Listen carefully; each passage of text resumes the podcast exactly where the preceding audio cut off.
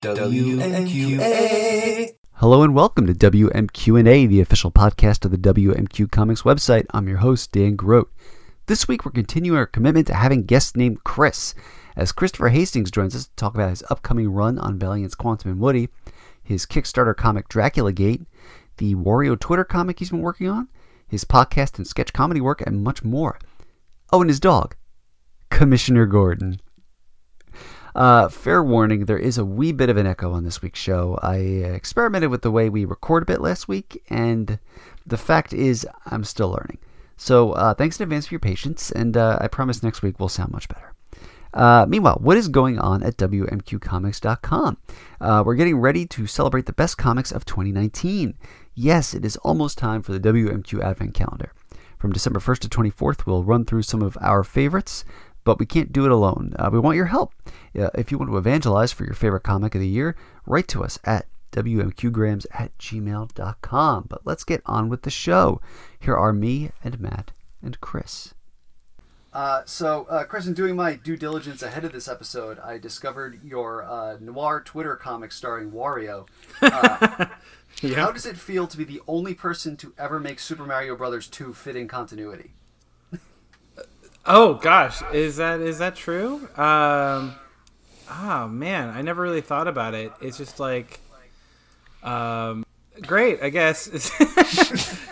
yeah, I don't know. I love Super Mario Brothers 2 like the same way that I love like Majora's Mask. You know, I love the weirdo sequel that like goes to the Dreamland. That we're like. Maybe the hero died, and this is the last thing he saw, like before his like brain shuts off. Super Mario Jacob's Ladder. Yeah, exactly. so does that mean that your favorite movie of the Halloween franchise is Halloween 3, the one that has nothing to do with Michael Myers? Um, I uh, it, it sounds like you're pitching it to me that way. I haven't I haven't seen it. It's weird. It I has- mean, you you like that's all you have to say about it. Like, oh, maybe I'll check that one out. Then my work here is done. Spreading the gospel of Halloween 3 Season of the Witch. um, but uh, with, with, with this particular uh, comic, you know, what came first? The, the, the story idea or the realization that a noir storing Wario would be a noirio? Uh, yeah, I am. sometimes I'm really slow on those obvious connections, and this is one of those cases. Like, um, I guess maybe it's just puns. Maybe I'm just not good at puns. Um, but it was like I in um, in my old comic Doctor McNinja, I have um, uh, like evil ghost astronauts, like the ghosts of dead astronauts, and um, I thought it would be cool to call them NASA gasts. And then um, some uh, my my friend Benito Cereno, also a terrific comic writer, uh, he was like, "Why didn't you call them gastronauts?" I was like, "I'm just slow on slow on puns." Um, but yeah, I just um, I really love Wario, and uh, I just thought it would be fun to like do like a really serious like long comic about Wario that like treats him slightly more sympathetically, but still he's like deep down a dirtbag. uh, yeah, so I just thought a a noir comic would be fun. Uh, like like like any uh, great noir hero. Uh, do you, you know? Yeah, you said this is a long comic. You know, do you have a defined end, or are you just gonna kind of keep keep doing it if you're having fun? No, there's a. I wrote the entire thing out ahead of time. It's. I, I think it's like 20 installments. I think we're up to 16 at this point. Uh, so it is. It is nearing its conclusion. Um, yeah, you know, it's like I. I would. Pro- I could easily make it into like, you know, like a full length miniseries or a graphic novel or something like that. But given that it's Twitter, things you know feel longer than they already are. So it's like, it can feel you know epic in only you know 20 installments which is you know your your standard comic book periodical Um, have you ever read? Uh, I, I really I, I can't figure out where it originated, but I uh, dug it up again last night on Reddit. It's this this whole uh, treatise about Waluigi being nothing because he's a reflection of an inversion of another character, and yet somehow we are all Waluigi because of how we relate to brands. oh my god i uh, i mean I, I i do think a lot about how waluigi is the inverse of an inverse and how interesting that is. But um, I, I haven't seen that particular take. Isn't- Didn't Grant Morrison do an issue of All Star Superman that was Bizarro's Bizarro? Yes, Bizarro. Yeah. Okay. oh gosh, I don't remember that one, but I'll. I mean, I have I have that series. I'll have to go pull it off the shelf and look again. Yeah, yeah, and that's just sort of that, that hearing that just made me remember that issue where he's smart and handsome and charming. So he's everything Bizarro isn't, but he's not quite Superman either. It's it's Grant Morrison, so it's a mind bender. Uh, Yeah. um, oh, by the way, I, I, I should pre-apologize or post-apologize depending on how loud he's being. I have a little doggy in the background, uh, and he's making some noises.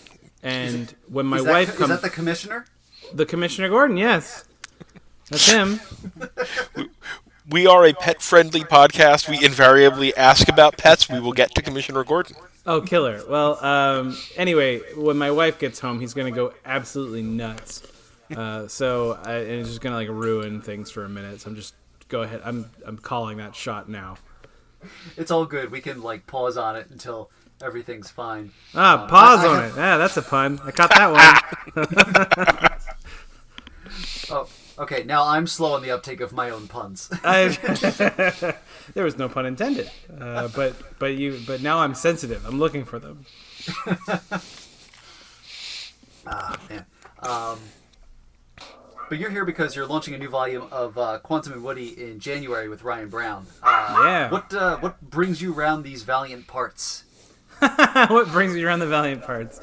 I I love that that is kind of how the uh, Valiant fan community uh, seems to generally uh, approach me at this point.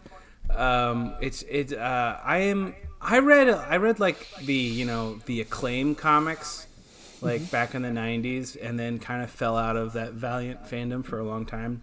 And now I'm, I'm discovering sort of how protective uh, and sort of, you know, wagon circled the Valiant community is. Um, um, and when you say these Valiant parts, it is like I, you know, I've trekked across a desert to find the Valiant universe in a way. Um, but uh, I was brought in um, because um, of Heather Antos, uh, who is my editor on Quantum and Woody, and was previously my editor on Gwenpool uh, at Marvel. And um, basically, whenever uh, Heather got all settled in at at Valiant, she was like, "Let's do a new Quantum Woody comic, and I would like to get Hastings, please." and uh, yeah, so that's that's kind of all there is to it. Just good old fashioned networking. It's awesome. Yeah. Uh, you know, Quantum Woody's always been one of Valiant's uh, you know comedy books, along with Archer and Armstrong. But uh, you know, there there've also been more serious or introspective stories told within those you know comics, obviously. Yeah, Uh, for sure. You know, what what is what's the general vibe that that you know you're going to be going for? You think? Um, it I am. I'm I'm very much into um, um, surprising you with how much you care about a stupid thing. Um, that's that's kind of like my main uh, artistic goal these days. Is like I really try to like show uh, a very silly thing and then like kind of um, you know inject it full of characterization and like show you the human side of it.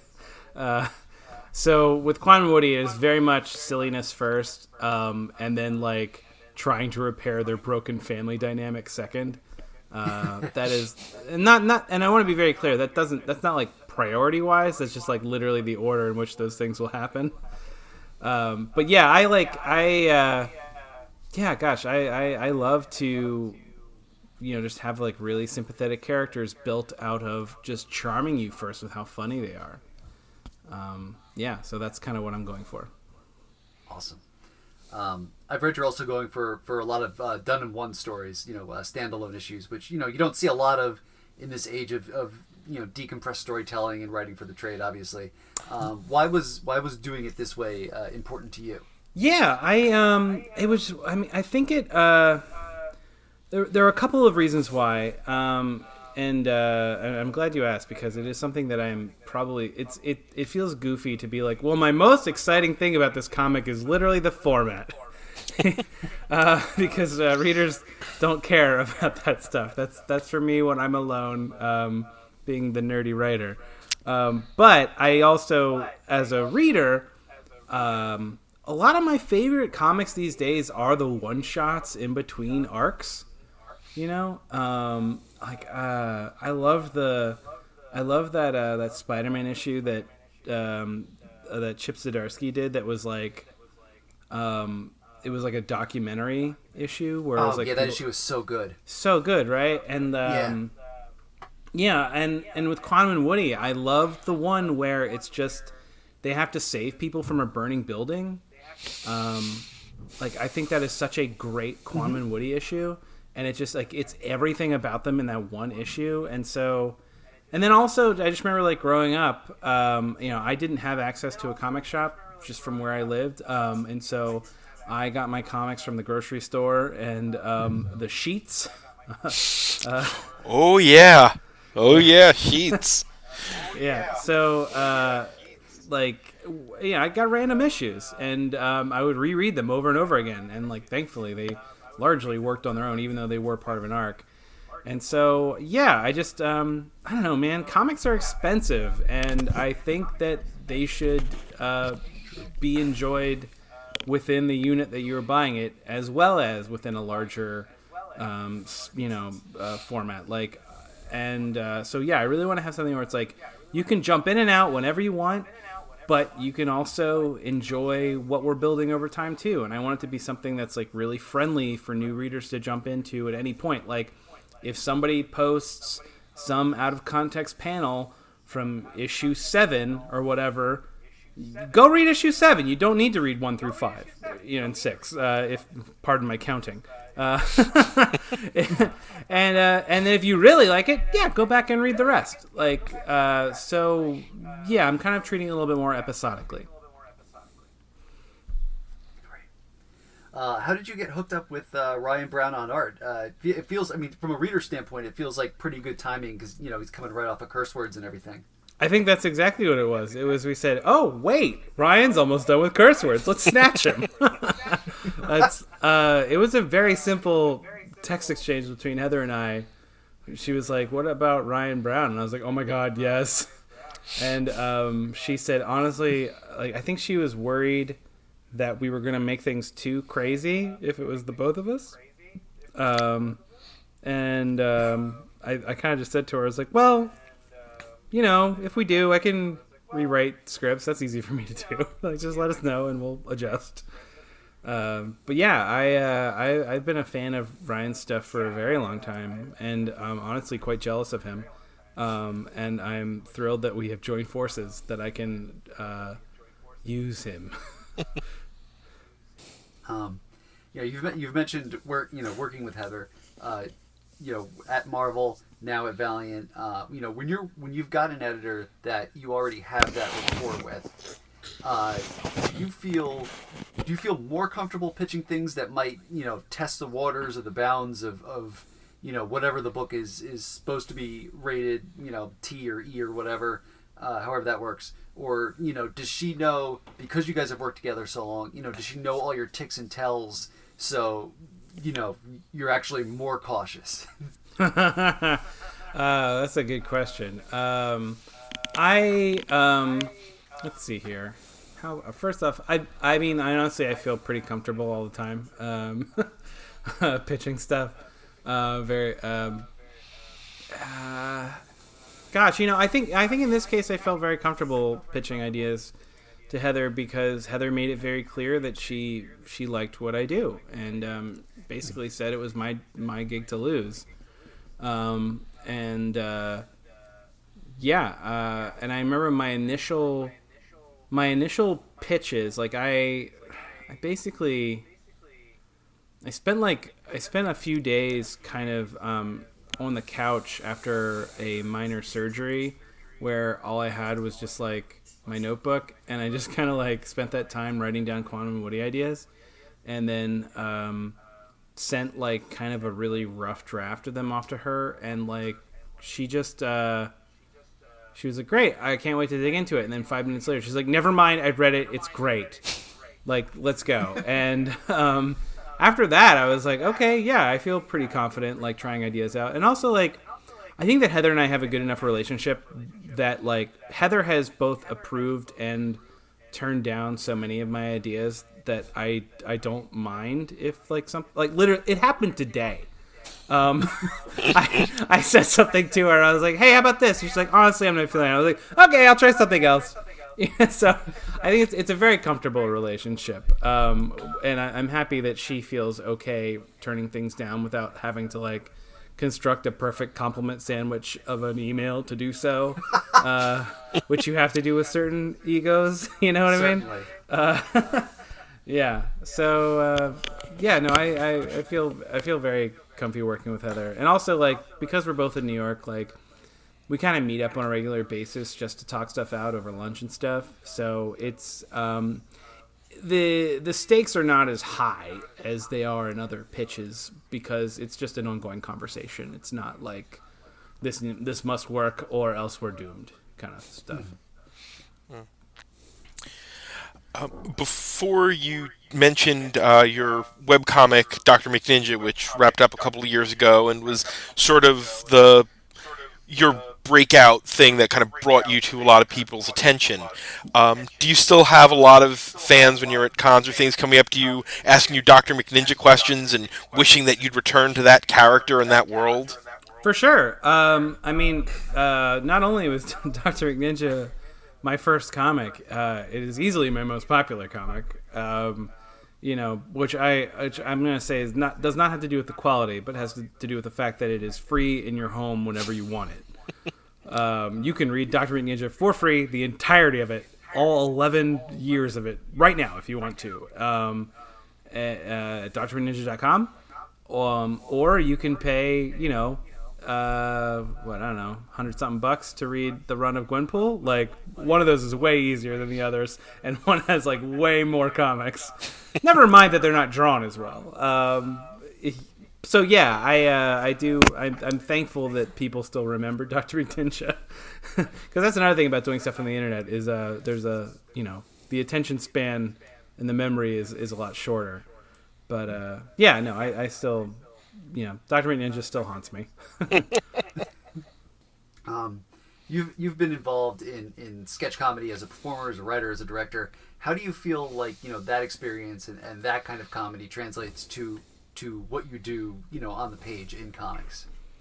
Um, eh, well, part of it is just like practice and um, just kind of just like doing doing stuff outside of comics will only make your comics better uh, in general. Um, you know, uh, like I, I just think like having a diversity of stuff that you do, like it all kind of approves each other. It was like my comics writing helped my sketch stuff. Like whenever I was a sketch director, um, you know, we we were putting on live stage shows that were about 25 minutes long, and um, you you know you put up a, a three minute sketch and then you put up another three minute sketch, and so I was thinking about what I do when I lay out a comics page, which is you try to lead the eye around the page, um, going left to right, top to bottom.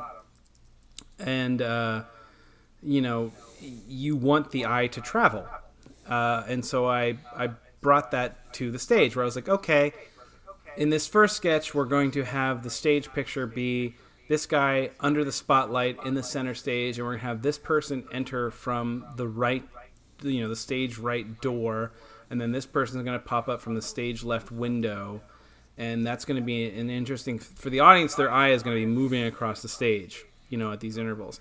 And then we're to black out, and then we're to do another sketch, and we're to start it, um, you know, on the right, and we're gonna we're gonna black out the left side of the stage, and we're just to do a spotlight on the right, so that their eye travels to the right, and then we're to do the left, and then we're to do you know back and forth, ping pong like that.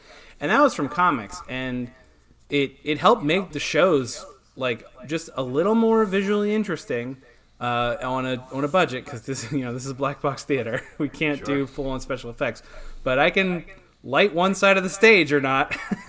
and uh, but as far as like sketch stuff coming into the comics, I think one of my biggest pet peeves in sketch was sketches that ran too long. and um, so whenever I was directing uh, my sketch team, the Nitro Girls. Uh, Great name. Thank you. I didn't come up with it. Um, oh gosh, you know it's funny. Uh, that that name was come up with. Uh, the person who came up with that name was an actress on that team. Her name is Amy Berger, and she is um, uh, Karen Berger's niece. Oh wow. yeah, that's what I said when she revealed that to me. I was like, "Wait, what? Do you?" I was just like, it was great. Uh, yeah, so that's the, the weird comics connection. And then she's like, "Oh my god, yeah. Next time I talk to Aunt Karen, I'll tell her about you." I was like, "Don't." Yeah, and then, then she came in one practice. and She's like, "Yeah, I told I told Aunt Karen about you," and she just kind of said like, "Oh wow, it's really impressive that you can do comics and the sketch." I'm like, "Great." Please, I hope she doesn't read anything I've written. Oh, that'd be so embarrassing. She's so cool.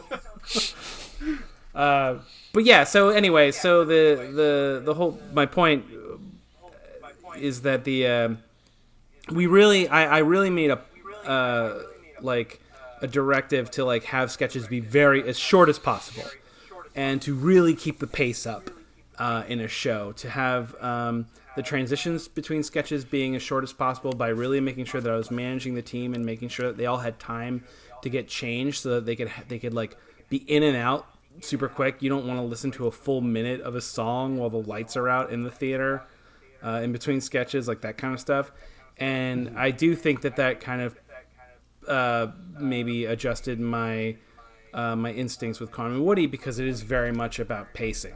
Uh, and like I said, I am trying to do much shorter stories. Um, we're truly doing episodic stuff where it's like there's an arc, but it's like okay, the adventure where they're substitute teachers undercover at their old high school. You know, that's one issue. Like we're not going to turn that into a, an arc. You know, it's part of a larger arc of, of like what is the mystery of, of the school that ties into the other thing at some other location. But like, yeah, I, I think it's that's gotten me like more honed into like pacing and keeping things tight and short. Unlike this answer.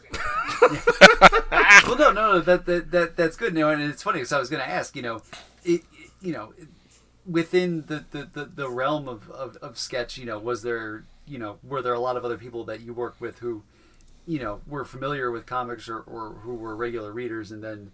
You know, I find out you're you're, you're working with Karen Berger's niece, so you know, yeah. Um, it is a small world after all. Boy, yeah, I, I cannot believe that when she she said that. At just one point, we were just like we were just waiting outside of the theater one day, and she was like, "Oh yeah, you know, like my aunt like works in comics," and then like I just realized the last name, and I was like, "It's not, is it?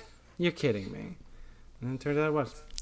But um, yeah, and also like uh, on that team, and one of my regular um, sketch collaborators, Joe Lepore, is a big comics fan. He knows way more about the X Men than I do. Um, and uh, and Joe Lepore is also um, one of the members of, of my podcast, Rude Tales of Magic, and uh, so yeah, where uh, Joe is like my my one of my main comic nerd go tos, and also um, uh, my friend Justin Morgan, who is a stand up comedian. He like is a major like comic guy and knows everything that's happening in comics before I do. so yeah, we, we, we, we had plenty of comic nerds on the team. Awesome. I also cast the team, so it might have had something to do with that.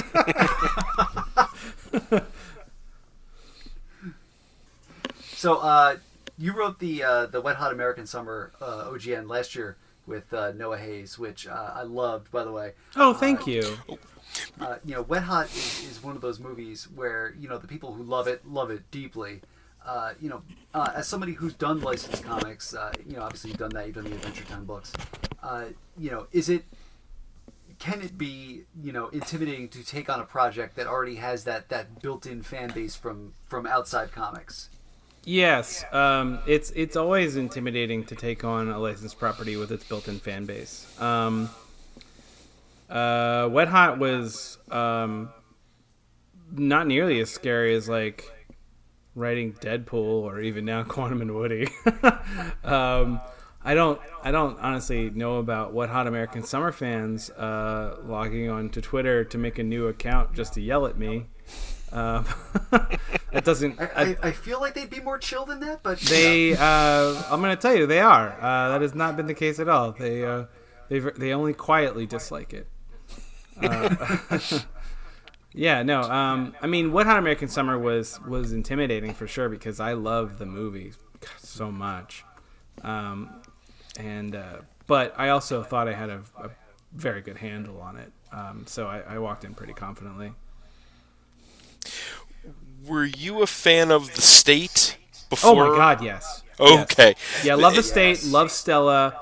Uh, you know, love Reno 911. I love everything out of the state, like graduating class. It, it, it, it does my I think I can speak for this case our nerd hearts good to hear that as we spent many a day one summer in high school watching taped state episodes repeatedly. Yeah, that's that's that's awesome. Yeah. Um, yeah, my favorite of it is Stella. I will say, uh, I loved Stella so much, and like God, um, when they were on TV, that is whenever I ran into Michael Showalter on the subway, like all the time, and was just like a dumb little nerd about it. Like, and he. honestly, he's not great with the spontaneous fan interactions. and you know what? You don't have to be. Like that is I want to be very clear like that's not a personal failing. That's just like, you know what? A stranger, like a strange little kid telling you that he loves you on the subway in Union Square is not something that you should be prepared to deal with. Um, and I imagine other people are, are way worse. Um, that said, the inverse, I ran into at that time while Stella was on the air. I I crossed a street um, where and going the opposite direction was Michael Ian Black. And um, I just saw him from across the street, and I was like, "I love your show." and then like he didn't he didn't react until we were right next to each other, uh, crossing the street, and he just whispered at me, "Thank you." it was so cool. um, yeah, and I've never run into David Wain so we'll see. Theoretically, he had to approve that script for the comic that I wrote about his movie, but I don't know. I think I only dealt with the producer of the movie. Um, I do. One of the things I, I, I, loved about it was how it, it worked in, or you know, kind of foreshadowed their their trip into town and the end of the uh, the original movie. yeah, uh, thank you. I just really like I thought it'd be really fun to like justify why they beat up that old lady. she had it coming. Turns out she was like a real monster. That random person they beat up. Uh, yeah, and then like that was part of an earlier pitch, and it was um, I'm I forget his name, but it was it was the producer of the movie was like the main like a, approval person point person that we had and um, I had to pitch like three different stories to them and um, really thinking honestly, I was going to do, I wanted to do a um, like a camp slasher parody, like that's what I was gonna do. Uh, walking, I thought that was my best shot at doing something interesting with the property. Was like having like um you know who's killing the campers kind of thing, mm-hmm. and um and they just did not. And it was very much more in the tone of the TV show, particularly the second season mm-hmm. um, with kind of uh, that gets like way more insane than the movie did. Uh, and they, they there was some legal reason why, but they were like, don't reference the TV show at all. It must only reference the movie. Um, and uh, anyway, but part of that was like we like the stuff where it like it sort of sets up backstory uh, or ties into the the movie. So it was like do more of that. And I was like, okay, like let's talk about how you know Keith became the the you know the dungeon master and got his cape you know and like let's talk about like why the chef is randomly weird to beth at the mess hall and it's because you know they had a fling like the day before and you know she dumped him uh, so yeah it was like stuff like that you know on the other side of the uh, of the coin you know, we talked about Gwenpool already. You know, she became kind of a, a, a cult favorite at Marvel. Uh, as, you know, as a result of, of you know your series with uh, with Gurihiru.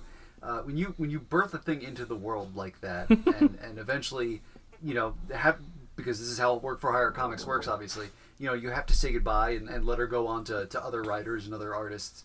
You know, uh, how do you sort of absorb that? You know, are you like a parent watching their child go off to college and, and kind of like choking on tears a little bit, or you, you know, is it more like uh, a bird shoving their young out of the nest after a week? You know, because you have to see if they can fly. Yeah, no, the uh, the the the kid uh, watching your kid go off to college is is exactly the the feeling. Uh, I've said this before, but it's like, you know, I, I, I spent a couple years with her, and um, now I I read issues of comic books that she in and she's in, and it's like you know, it's like skyping in with your kid in college, and you know, oh, how you doing? Oh, you you joined the West Coast Avengers. Well, that's that's really nice, and. Um, who a who is that? Leah Williams, yeah. who is that boy with the pink hair? Um, like, like that. That's kind of how it is, you know. Um, yeah, but um, I don't know. It's it's uh, I it's kind of a weird honor to to be in this position that like so many of my favorite authors have already been in, where it's like they create something and then they have to watch the rest of the world have license to it. But um, you know, I I like where it's going so far. Gosh, I mean, Marvel owns her for longer than I'll be alive, so we're in the first chapter of this tale of how Chris feels about how they're treating her. But so far, so good. Awesome.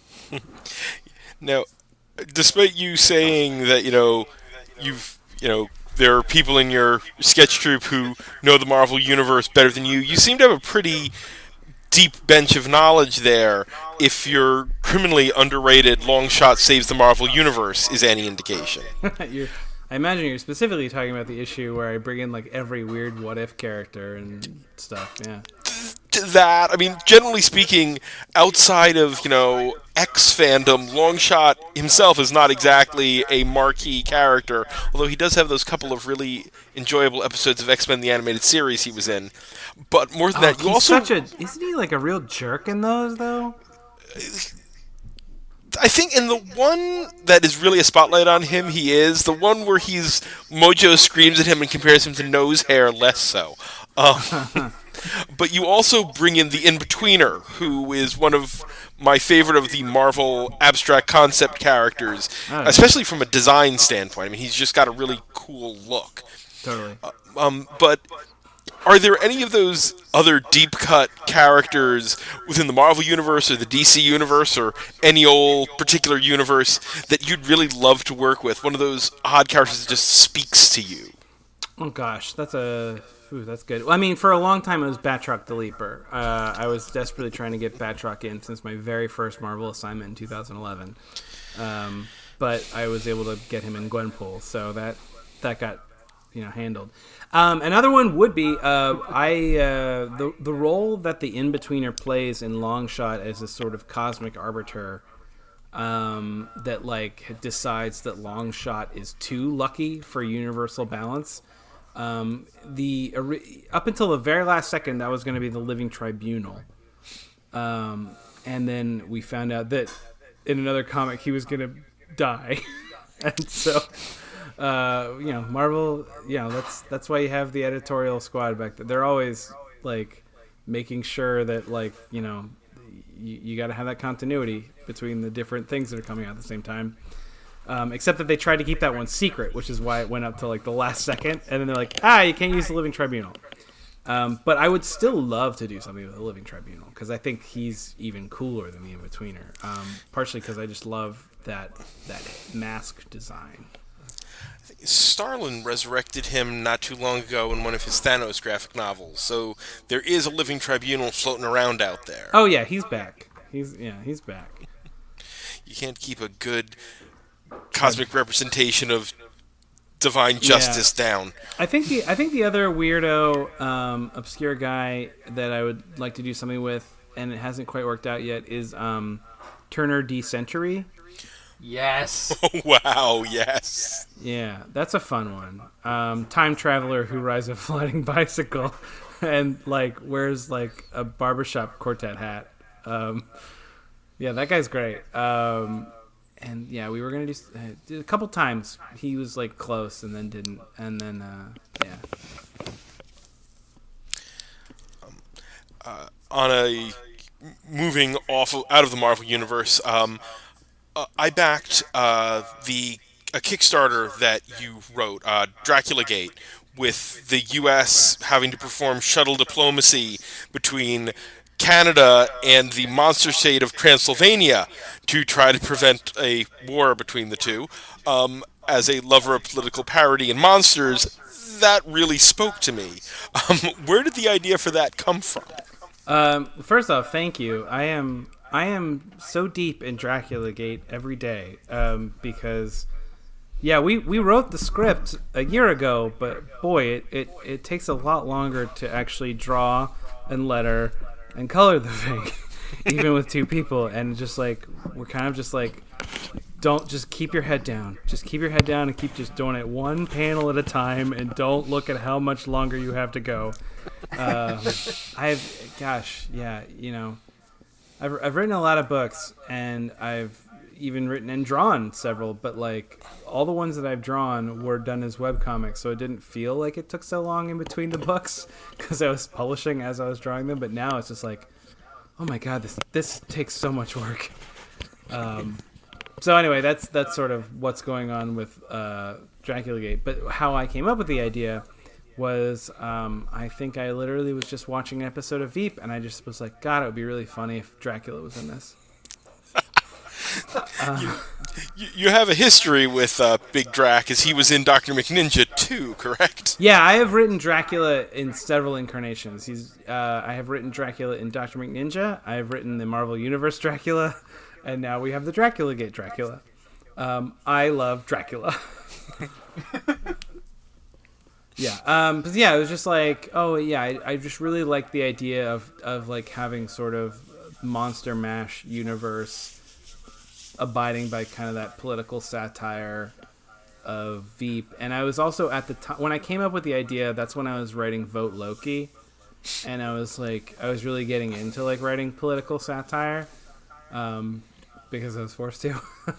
Uh, but also like i was finding that i was enjoying it. It was like it was very cathartic um, given the state of the world. so yeah, but like, and then with Dracula Gate, and then also, with Vote Loki, it's like um, it's interesting to do um, a political comedy that doesn't like take a whack at either particular political party, uh, and more about sort of general humanity and how we operate politically. Um, and so it's more like like human beings operate at a certain level um, with their political dealings that uh, will get them in big trouble with powerful monsters. Uh, it's it's yeah. So that's some rambling on Dracula Gate. Matt, you and the uh, the Dracula based uh, Kickstarters. Yeah. Oh, yeah. you uh, you got that Kyle Starks number? Mm-hmm. Very nice. Yes. Yep. I, I have a problem with Kickstarters. Me too. Um, I don't know. I don't mind. Yeah, no, there's. Like, my, my wife always says, you know, yes, you have your addiction with, you know, your comics and things, but you could smoke or you could drink. This is a much more minor vice. Like oh, that's so funny. My mom, my mom said the exact same thing about my my dad being in a barbershop quartet. wow.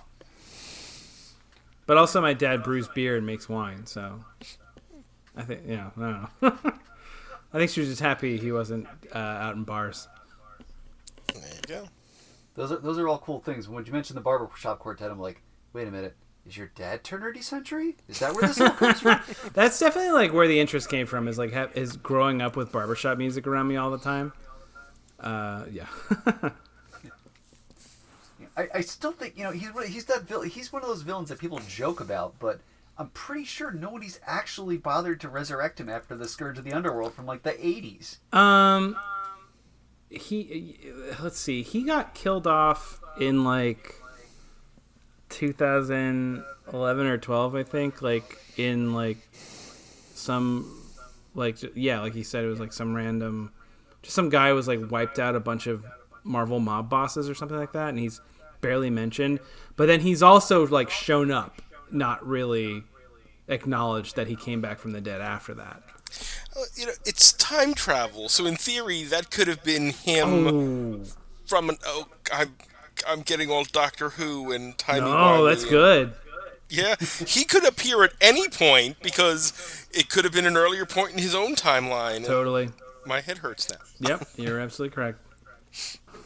Like that one episode of The Flash where the Reverse Flash was a time remnant. Yes. Great. Um, uh, we, we did mention this a little bit, but apart from, from your comics writing and, and, and you know sketch work and everything, you do have a couple podcasts going out right now. Yeah. Uh, Rude Tales of Magic, a uh, fantasy comedy audio play, and uh, Hulk Smashed, uh, where, where you and your co-host talk about superhero movies. Um, I did I listened to uh, the most recent Root Tales. Uh, you know, last night as I was getting this episode ready, I was like, I, I sent the link to Matt immediately because I th- I knew it was going to be right in his wheelhouse. Yes. Oh, that's awesome. Thank you. yeah. I, I have a very long commute and listen to podcasts to keep me sane, and this one will now enter the uh, weekly rotation. Well, I hope you enjoy it. I mean, I was sitting, I was sitting on the couch. I had headphones on, but you know, it was one of those things like my wife is watching TV. I've got like headphones on, and I'm just like cracking up because you know, poopus. the Poopus. Yes. I don't voice Poopus. Uh, I mean, I- I'm just just happy to do my impression of Branson. Uh, yeah, Rude Tales is a ton of fun. Um, just like we've all like all of us have played Dungeons and Dragons for so long, and uh, except with the exception of Branson, our the guy who runs the show, and he uh, he kind of got into it recently, fell in love with it, and then got connected up with Taylor, our producer, and uh, it's just like we decided to take our game into the studio. Um, it it, def- it definitely feels like something that you know you're bringing a lot of that that sketch background too. Yeah, it's it's uh it's a lot. Of, well, not sketch necessarily, but it's our improv backgrounds because we all have Okay. done improv comedy too, and um, it's uh, we've God we most of us have been on improv teams with each other, um, and so we're using a lot of those skills to like um, know where to like like know how to stay true to our characters, know how to like kind of goose the best stuff out of our characters um, how to like say no with our voice, but like visually tell the other person like, no, keep doing this. This is good. Like that combination of being the actor and the writer at the same time.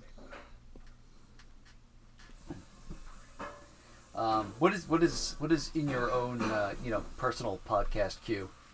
What am I listening to? Let's see here. Yeah. Let me let me pull it up. Um, I am so into Dolly Parton's America right now. Are you listening to that?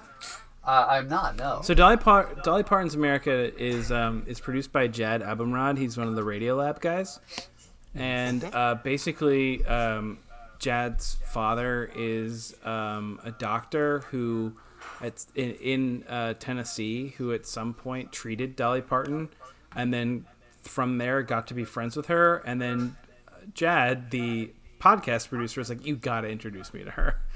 and then like kind of just sort of started up his own relationship with her and then through interviewing her went down this rabbit hole of discovery of how fascinating her life is and how much she has influenced um, american culture.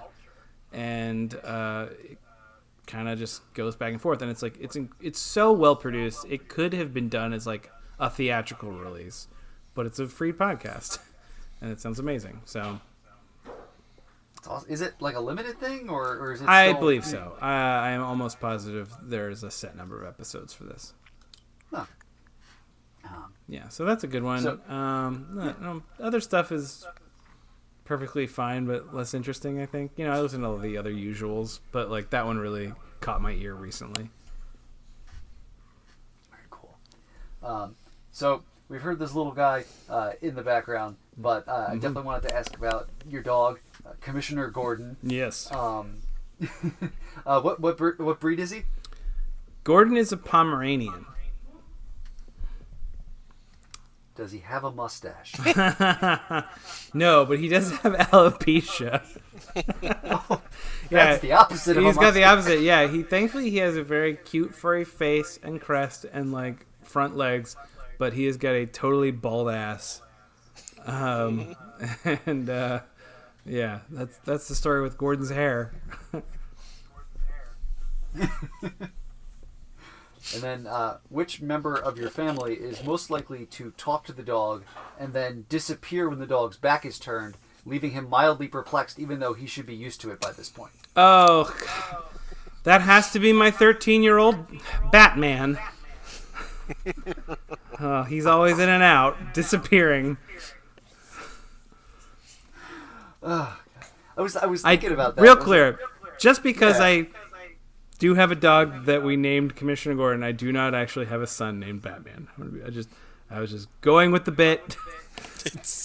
Nobody, nobody called Child Protective Services on me for having a child named Batman. There are no children in this house. I appreciate you setting the record straight on that. Thank you. I appreciate uh, CPS not coming over here. Oh man, I, I I was thinking about though, like the first like I don't know, Matt, you would know better than I would, but like I don't know how how long, how many seasons was Batman the Animated Series, and Gordon was still falling for that? uh, Gordon still falls for that in the comics 85 years later. I mean, they're although they've made something of a joke of it at points, like when Dick Grayson was filling in, and Gordon knew that it wasn't Bruce. He was Gordon would turn around and go, "Okay, I know you're not him. It's time for you to do that thing he does." Like, it- Gordon, at this point, almost expects it, which is kind of delightful. Okay, so it's just a fun little game. Yeah, I think Yeah. I think depending on like who's writing it or the moment, either he's genuinely surprised or it's gotten to the point where, he, like like you- like you said, Matt, he's he's doing it almost as a favor to Batman, or he's honoring his end of the bargain in the relationship. I need to just one of my there's a great moment towards the end of the massive No Man's Land story from 1999 Oh my gosh, yeah. Uh, where Which, by the way, one of one of the real quick, one of the best things I read on writing is Denny O'Neil's DC Comics Guide to Writing, and he has a whole chapter on how he planned out that mega series, and it's so interesting to like read how to plan out um, like a serialized comic that like goes across multiple titles. So, just that's a recommendation right there. yeah, I need to track that down because Yeah. I love Denny O'Neil and I love that story. But there's a moment at the end where throughout that the first two thirds of that massive arc, Batman and Gordon are at odds because Gordon feels like Batman abandoned Gotham when Bruce wasn't there for the first couple of months that Gotham was shut down, and in the end, Bruce to you know try to earn back Gordon's trust unmasks, and Gordon turns around and says, you know, don't show me, I don't want to know, and it's like you know, but we're we're cool now and kind of gives him the you know the cue to do the disappearing act and he does and gordon's left alone and it always killed me because i always I, I, every time i read that issue at the very i want that last panel to be him just saying bruce because i've I, they've made it kind of clear in since Scott Snyder's run that Gordon does definitely know, but I always mm-hmm. felt like Gordon knew for years and was just sort of like it, again it's what you said about the, it's the contract between the two of them Yeah, yeah, yeah. that i don't acknowledge that it's so bloody obvious that you're bruce wayne it's just no one can prove it but oh Um, that reminds me. Did you read the This the deep. Seth? This was about a dog. ah, Did you read the Seth Fisher Batman stuff? yes That was like it, it um, where like it often had moments where you saw Batman in the background, kind of stumbling through his disappearing act. yes I love that so much. Oh yeah! Wow. I, yeah, th- that was that was. Oh, I remember. It was it was Legends of the Dark Knight, so it was early in Batman's career. Oh, I'm trying to remember. I don't remember a lot of the details of plot. I feel like part of it was that he was creating his like his network, like his support network. That was part of the idea. Yes, yes, yes, yes. It was um, it was a Mr. it was a Mister Freeze story, and it was set really because I mean, Legends of the Dark Knight was all you know, it was mostly set early in Batman's career. The best stuff was, and yeah, you're. It was. It, it had that very shadow building his, you know, contacts arc. Oh wow, I haven't thought about that story in ages. It's a great story. Yeah, it's it's my favorite, and I I think like, God, well, like we. uh what a loss we have, not just in comics but in culture in general. You know that uh, Seth Fisher is no longer around.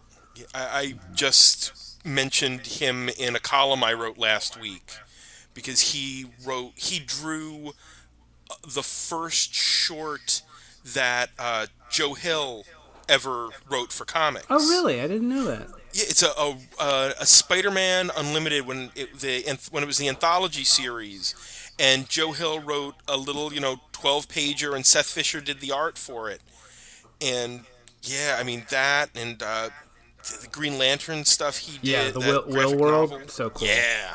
yeah. So, uh, so Chris, what are you uh, what are you reading these days, uh, comics or otherwise?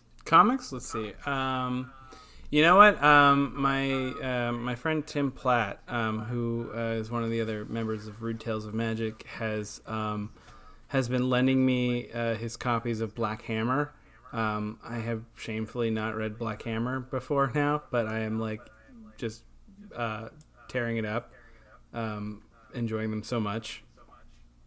Uh, so like that's that's the main comic that I'm reading right now.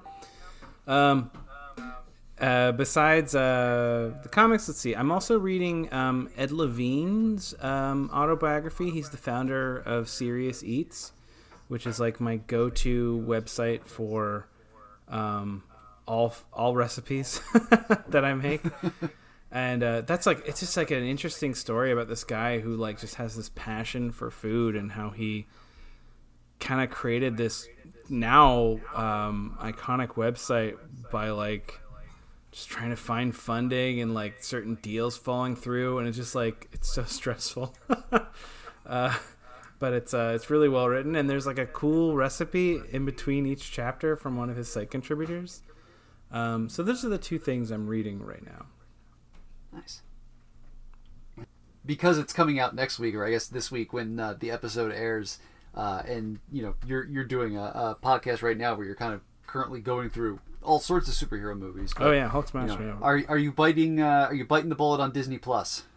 oh yeah no the all they had to do was tell me boba fett show like and like i know the mandalorian isn't boba fett but come on he looks you know he's wearing the helmet he's a bounty hunter yeah Yeah. so that's all they had to do for me Yeah. No, it, it, exactly. It was like, well, all right, we're getting all those those new Marvel shows. yeah it's the it's you know, I think that the sweetener for me was that that show where Jeff Goldblum is impressed by everyday things. Yes, yes, yes. That's going to be a lot of fun too. That's like yeah, that's like, exactly a great sweetener. Kind of like nobody's coming for the Jeff Goldblum show, but it's a really great added value. You do? Are you doing the Disney Plus or no? Yeah, yeah. Between the Mandalorian, the new season of Clone Wars, the, the Star You Wars. sound so resigned to it, though. Hmm? you sound so resigned to it. I I am resigned to it in that I swore I was not going to get suckered into more streaming services, and now between uh, you know it's like okay, I, I mean I've got you know Netflix and Amazon Prime and DC Universe, and with Picard starting, uh, they're going to get me for uh, CBS All Access and Disney Plus. I can't. You can't win. You can't win. There's too much good media. Damn it. Yeah, I'm, I'm excited about uh, Picard, but I don't know if it's going to be enough to make me sign up for CBS. I'm my plan is to wait until it's all out and then get the free trial month. Ah, okay, okay.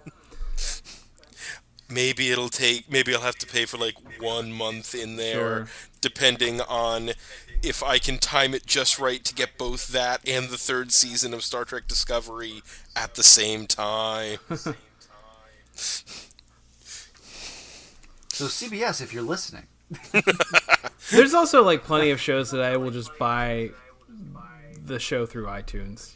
You know, hmm. single shows. I've done for plenty. I'll probably do it for that. Well, um, Chris, as we are uh, as we're wrapping up here, how can people follow you online and everything you're doing if you in fact wish to be followed? Uh, the the main one is Twitter. Um, I'm at Dr. Hastings on Twitter. That's um, that's that's where it all is, and all other links come out of there. So that's the easy one. All right, awesome. Uh, and then, of course, you know, don't forget about uh, we got Quantum Woody coming in January. We got uh, Rude Tales of Magic and the Hulk Smashed podcasts uh, out there that you can listen to. And um, And eventually, I'll finish out- Dracula oh, the Gate, wa- and that'll be the in uh, the. Wario comic. All right, Chris. Thank you so much for doing the show. Thank you so much for having me. This was really fun. Thank you. That's it for this week's show. As always, you can listen to WMQ&A on Apple Podcasts, Stitcher, SoundCloud, and at WMQComics.com, where new episodes move Tuesday mornings. You can support WMQ&A and WMQComics.com at patreon.com slash WMQComics, where just a dollar donation gets you early access to episodes, the ability to promote your work on our site, and a customized bonus reading column written by our own Matt Lazowitz, built around the character, creator, or theme of your choice. And if we hit $10 in monthly donations, we'll start a new project either a second podcast about the DC animated features, a deep dive retrospective on James Robinson and Tony Harris's Starman, or a manga for beginners feature. Uh, big thanks to our existing patrons Steve Morris from Shelf Dust, Charlie Davis from the Young Ones podcast, Robert Secundus from Docs Talks at XavierFiles.com, and Scott Madrinsky from Mojo'sWork.com. You can follow WMQ Comics on Twitter and Facebook, and you can follow me on Twitter at Daniel P. Grote and Matt Lazowitz at MattLaz1013. Not a fan of social media? Sign up for our weekly Q newsletter, which gives you the best of WMQ every week in your inbox. Finally, and most importantly, check out WMQComics.com for all your comics news, previews, reviews, interviews, and plain old views. And we'll see you next time. WMQA.